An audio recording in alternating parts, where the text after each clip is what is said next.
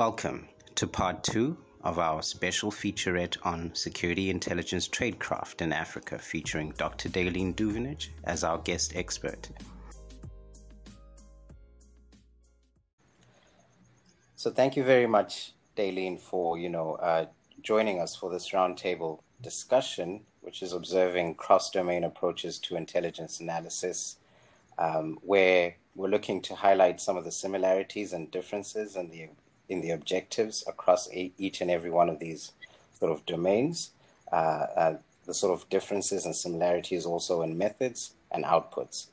Um, and we're definitely looking forward to sort of uh, draw on uh, your experiences and your perspectives as a career practitioner uh, uh, who's served in both the public and the private sectors. So, I guess um, my first topic in terms of interest uh, really stems from the, the, sort of analyst toolbox, which you've made reference to in some of your training programs uh, at Foreknowledge, uh, in, and and what you consider to be uh, essential to each and every uh, um, intelligence sort of aspect, whether it's uh, government, the private sector, uh, law enforcement, or the military. Um, what what exactly should be in the analyst toolbox for each and every domain? Um, maybe maybe we can also take a look at the sort of differences and the way and the sort of different ways you've approached uh, this, especially when you've had to train people, whether they're in the private sector or in law enforcement. Thank you, um, um, and Buki. Thank you for having me here. The interesting thing is um, these things are generic across all the domains. And I'm going to answer you might not um, expect. The first is um, humility. Um, that is that is the first thing that should be in your um, analyst toolbox, um, and that is a scarce commodity among the intelligence analysts, both in the private sector and the national um, security sector. The reason is mainly because we are so um, insulated um, in our work that we we don't really see how little we really know. Um, so the first thing for me, your biggest tool in your toolbox must be um, intellectual humility. The fact that you are just one spoke in a wheel, um, that you are just there to service the bigger good in the case of national security or to serve getting more um, profits when you're in the private sector. Um, you're not as smart as you thought you were. um, so the first thing that I that I tell people um, that was also my first lesson when I uh, moved from um, national security into the um, training field and then into private sector was um, I realized the intellectual arrogance um, that we have, and it comes unfortunately with the sense that we are very special. Um, we have access to very special information. Um, so that's the first thing that I I would um, suggest is that people understand that they are not that special. The other thing is um, you only know a part of the whole picture. And um, because of this intellectual arrogance that we are ingrained with, you know, especially when you work in the intelligence um, community, a national security environment, you're being told that you are special, you were recruited because you're one of the best eh, of the best, etc., etc., and and that um, that makes for uh, an inflated ego. Um, and you can see that also with a lot of other people when you read other um, tweet, tweets and, and articles is that still people think that they that they you know they are very special. Um, my first reality was no, you're not special. You are really just only a, a, reader and a writer, and if you're lucky, you might have impact on decision making. Um, so that's the first thing. The second thing is um, there was a lot of discussion and debate about whether um, we should focus on instinctive um, analysis or structured analytical techniques. And um, and there was a big school for for and against. And um, because one comes from a perspective where you realize, listen, but I don't know everything your your attitude becomes something like let me take what I can from whichever source and whichever method and use that to understand the complex um, issue that I deal with much better. So for me, is it is not either or, it is an and and. Um, and the whole idea of the analyst toolbox comes typically when you are um, a, a, a, mechanic or whatever. You you don't fix every problem with a spanner. You know, there are the spanner is being used for specific purposes, and this is the same with the analytical toolbox as well. Um, you have to understand what are your purpose and what is what is the client or what is the issue that needs to be addressed. You can't go in with a screwdriver and try to uh, jack up a car with a screwdriver. It's just not going to work. And you would find people still trying to, but this is the only analytical tool that I know I'm going to use it, say for instance, in a, a political risk analysis, and I'm going to use it when I analyze uh, organized crime syndicate. And you know it just doesn't make sense. So again um, intellectual humility and understanding where you come from and what is your um, uh, your need and your place within the whole process. Um, so coming back to um, the analytical toolbox also is um, the toolbox serves a purpose within a specific environment. So you have to know what is who is your audience. So you can't again use a screwdriver to jack up the car. You have to have something else. So it's very important that you need to know all the different facets of your decision maker, whether it's your operational commander when you're working at police, or whether it's the, the actual CEO of a company, or the um, or someone in between. You have to understand what are those things that keep them awake at night. Um, it's also this also again refers back to um, intellectual humility. Is that it's impossible to be the jack or, or Jill of all trades um, know yourself, um, know your weaknesses, know your strengths. Um, I myself, when I was still with um, with our intelligence agency in South Africa, um, I was very good uh, with being an in-betweener. You know, um, so one of my colleagues was excellent operational analyst. She knew exactly what happened where, who was involved in what what um, a skirmish in the Burundi Rwanda war and I really, I, I looked at it and I couldn't understand how she remembers all these names and, and the context. And then on the other side, there was um, people that were really excellent strategically. They would have, um, they would take a political risk analysis and do a whole thing about the whole continent of Africa. And you sit there astounded. I was sitting in the middle neither fish nor flesh. And and that was and that for me was a really a big learning curve. So i understood that there are certain things number one that i need to improve. So i really improved um, my strategic intelligence capability. I'll come back to that later on how to do that.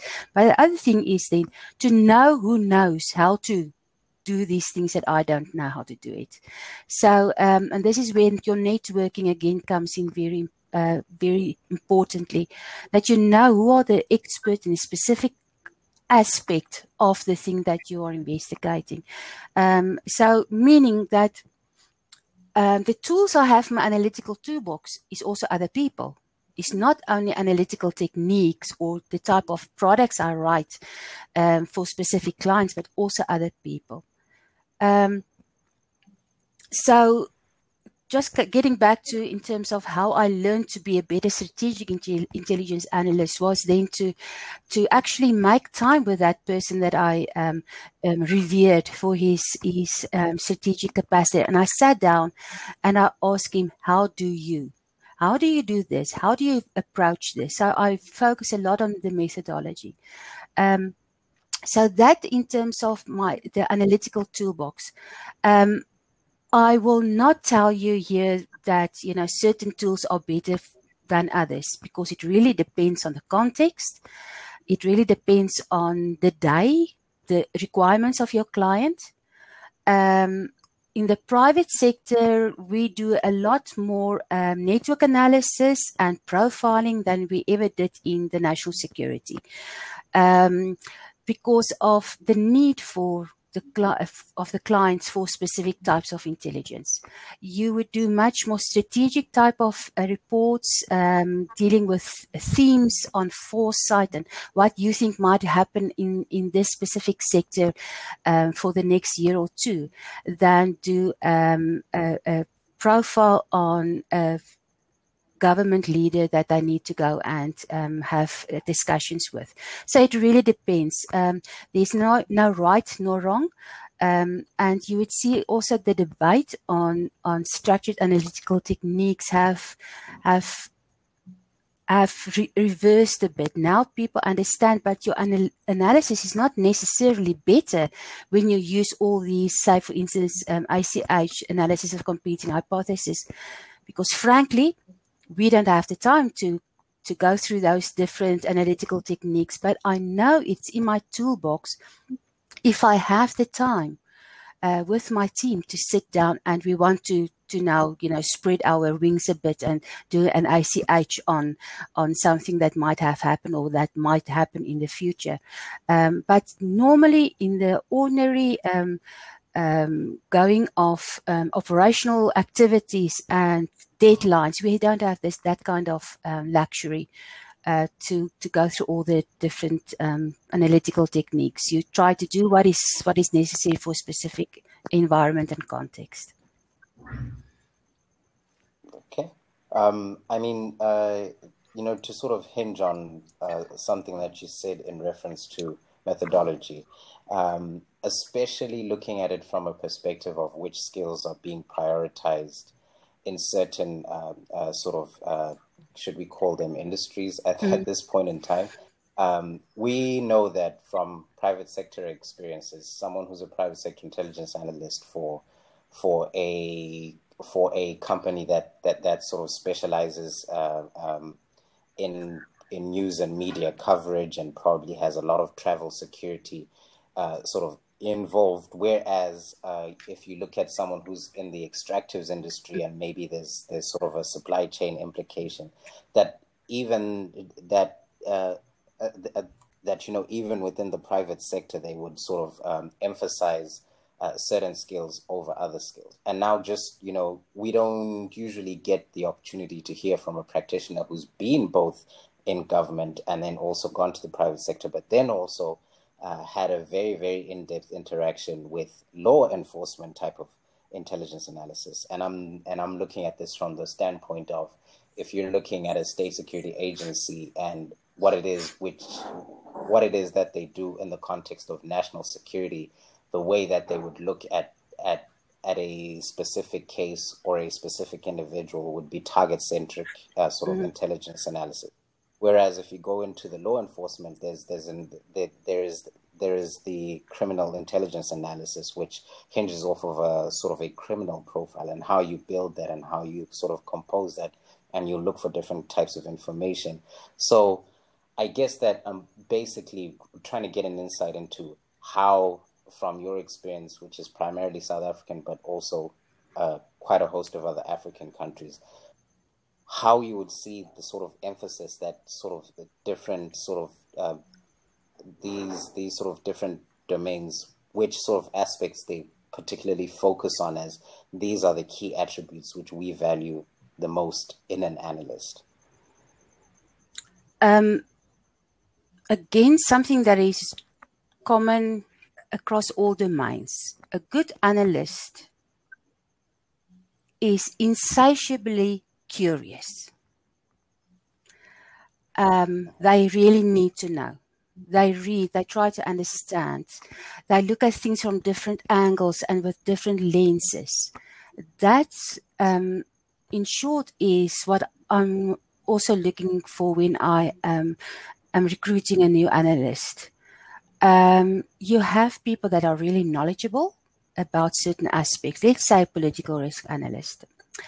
Um, and if they are not able to tweak that interest of political risk and stability, etc., into, for instance, travel risk advisories, and give a, um, a, a recommendation for a company's um, people that are in the country, then that knowledge is purely academic.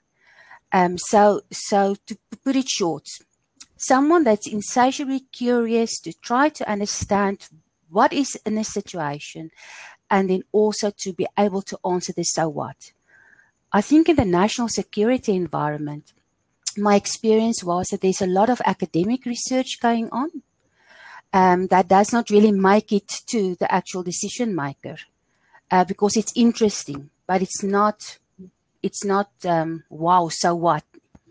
Uh, and and I must say, um, well, you know, my 10 years as intelligence analyst on East Africa, I can think of two instances, only two instances where my analysis went to the decision maker and caused some reactions. All right, So I'm, I'm, I'm sort of very proud of those reactions.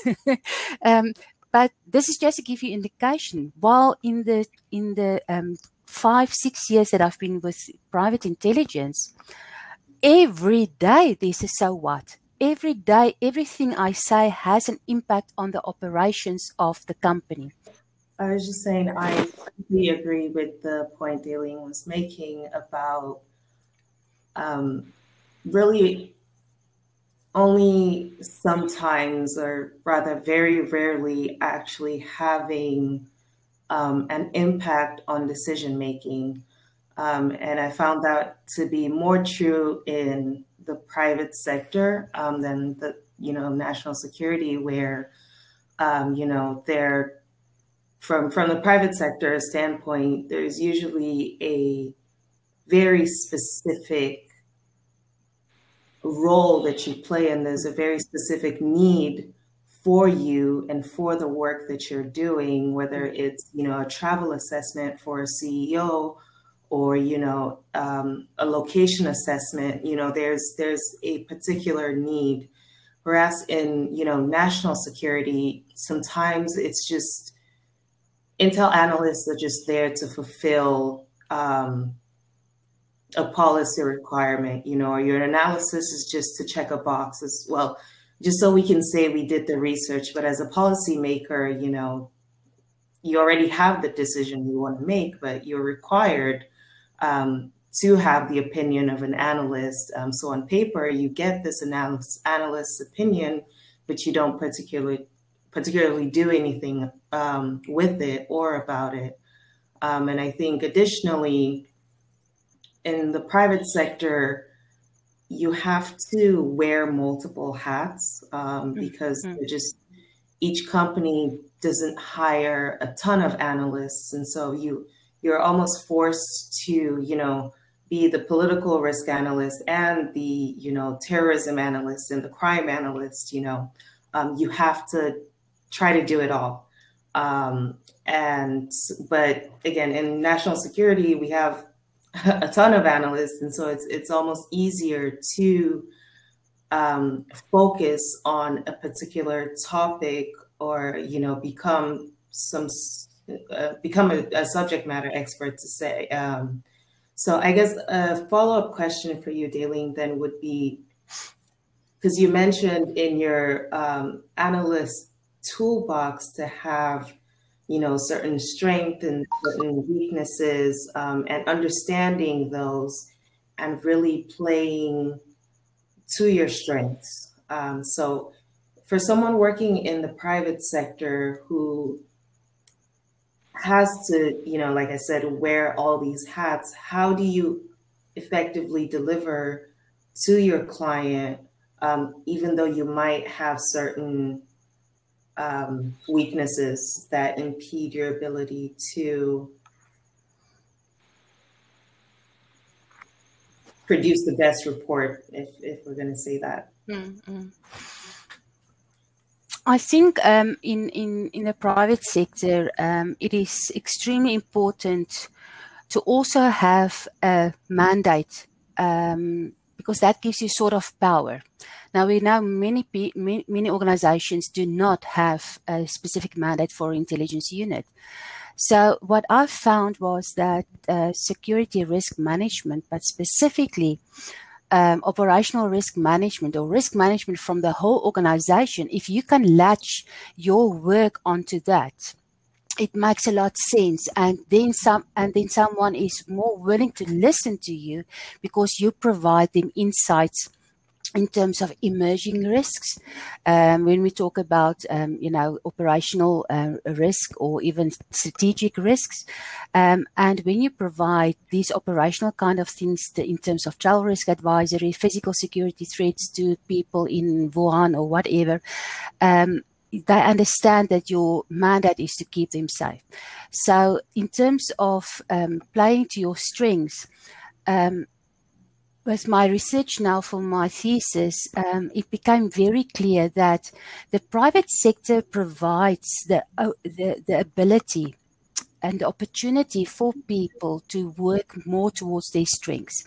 So, for instance, when you're a good researcher and you write good reports, that is the way that you deal then with that. Other people don't really like intelligence analysts. Can you believe that they don't like uh, doing research or writing reports? But what they are excellent in is to to network and to get to know the business better so that they understand exactly what are those risks slash threats that um, and deliverables that we as intelligence unit can provide to them.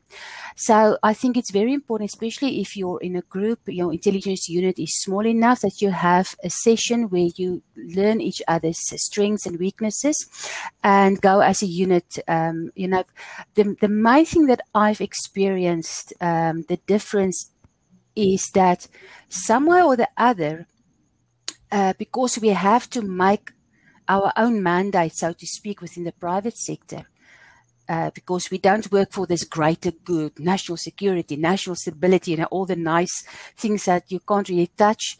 Um, but that the fact that we have to create our own um, legitimacy within the, the organization makes a stronger, a stronger team to then be able to to work on on on one another's uh, strengths and weaknesses, um, so that um, the ideal unit would, for instance, have very strong risk analyst.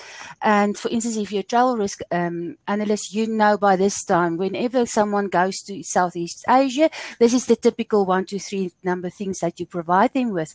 Um, and if you can come at a, to a stage where you have pro that you can just tweak here and there, you will ha- have more time to do proper, um, in, insightful uh, research to things that the, the, client might not know he needs, but you think he might need that in the future. So um, I think just to come back to your question, um, play on your strengths um, remember the organization does not necessarily even know what intelligence analysts should be doing. So um, the benefit that you have about that is then you can tweak whatever intelligence analysis should be doing for that company, and you make sure that it speaks to your strengths and make sure that it works for them. As long as you can then latch it onto the bigger operational risk um, and manage, um, risk management processes of the bigger organization.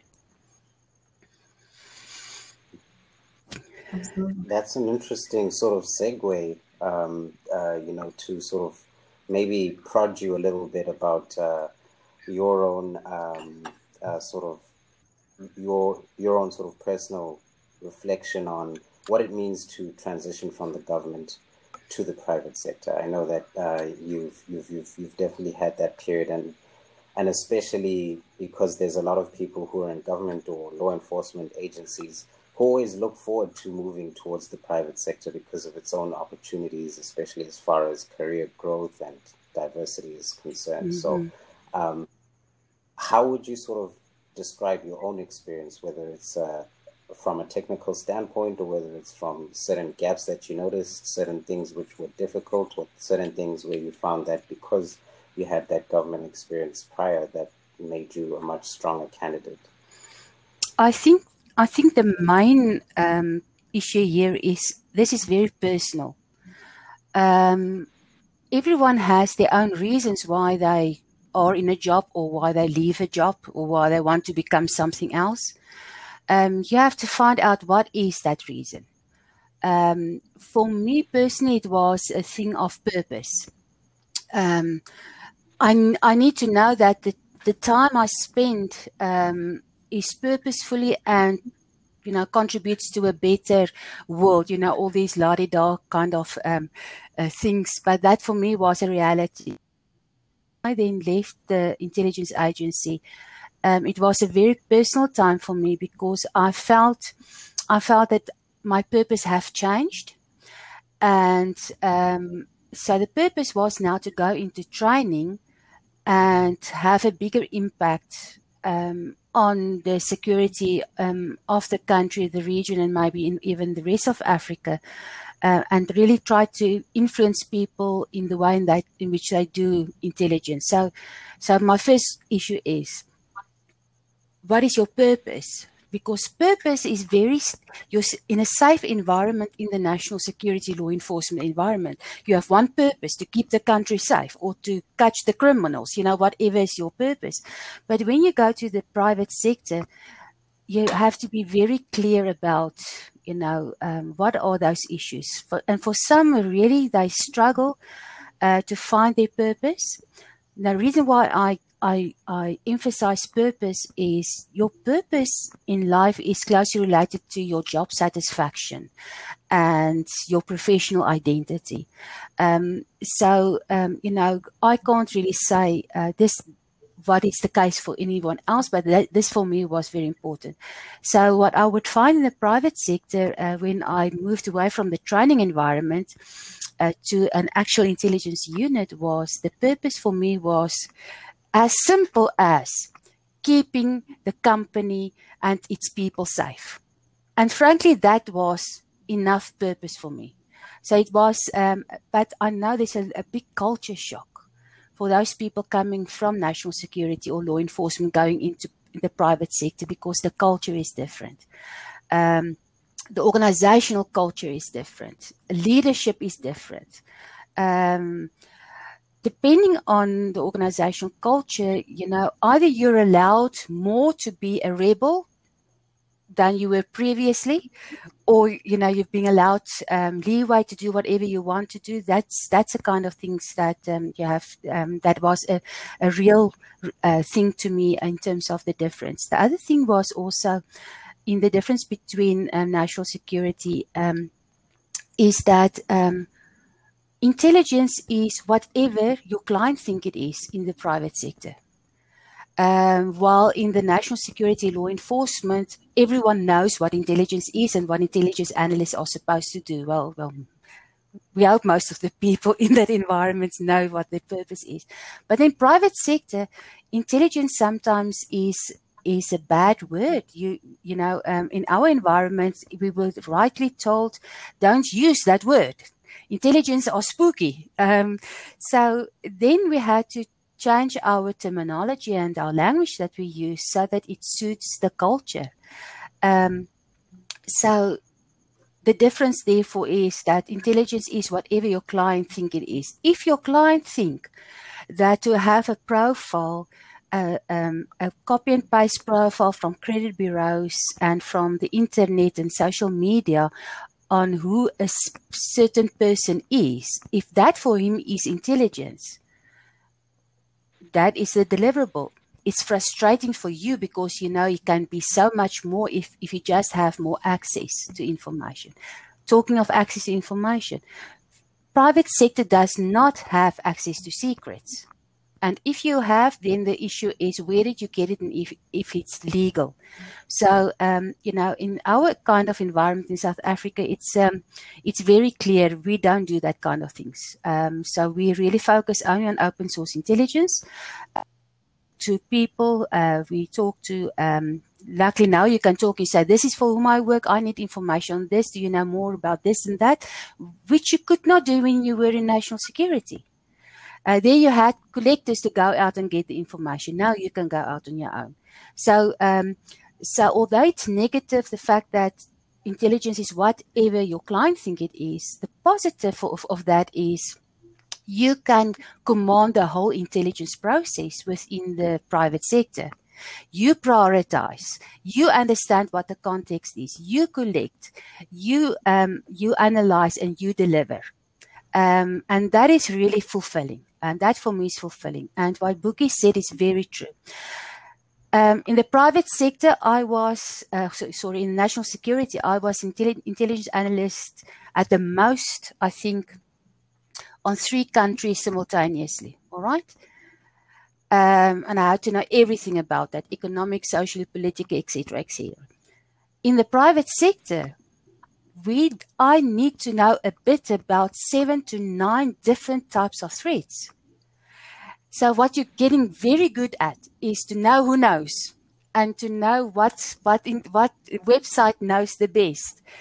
And it's sort of okay to copy and paste in that kind of environment as long as you can add the so what to the things that you have copied and pasted in terms of what is the situation in a specific um, city in Southeast Asia, because you know who your people are, you know to which hotels they are going, you know what kind of things they are doing, um, and that is the kind of then customized so what that you provide your client.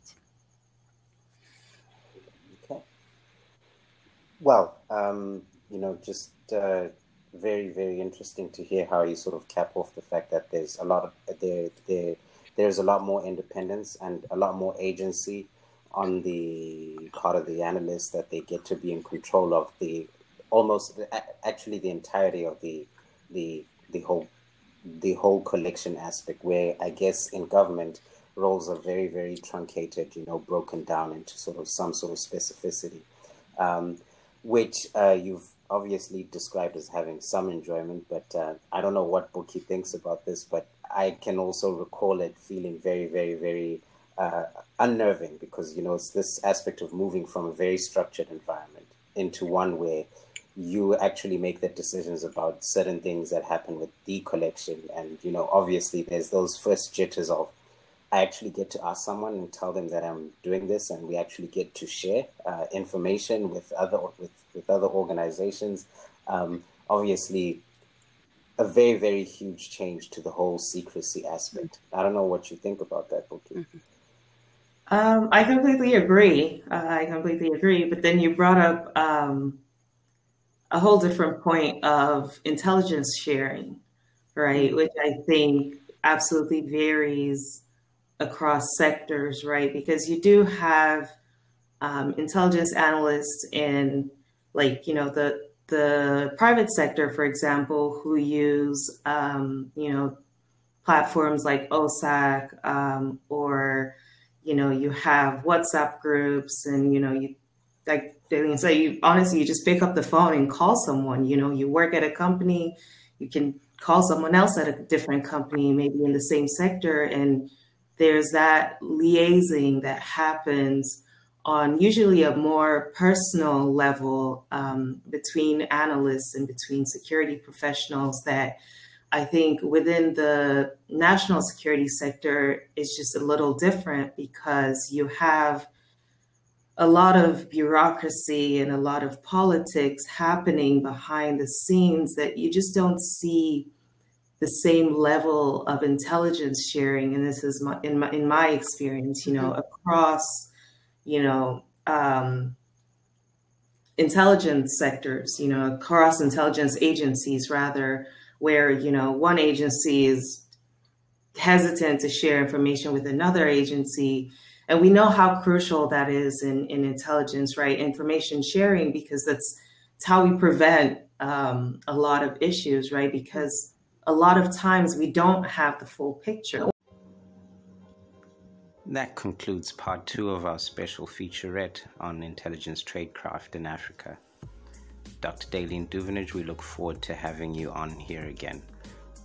Until next time.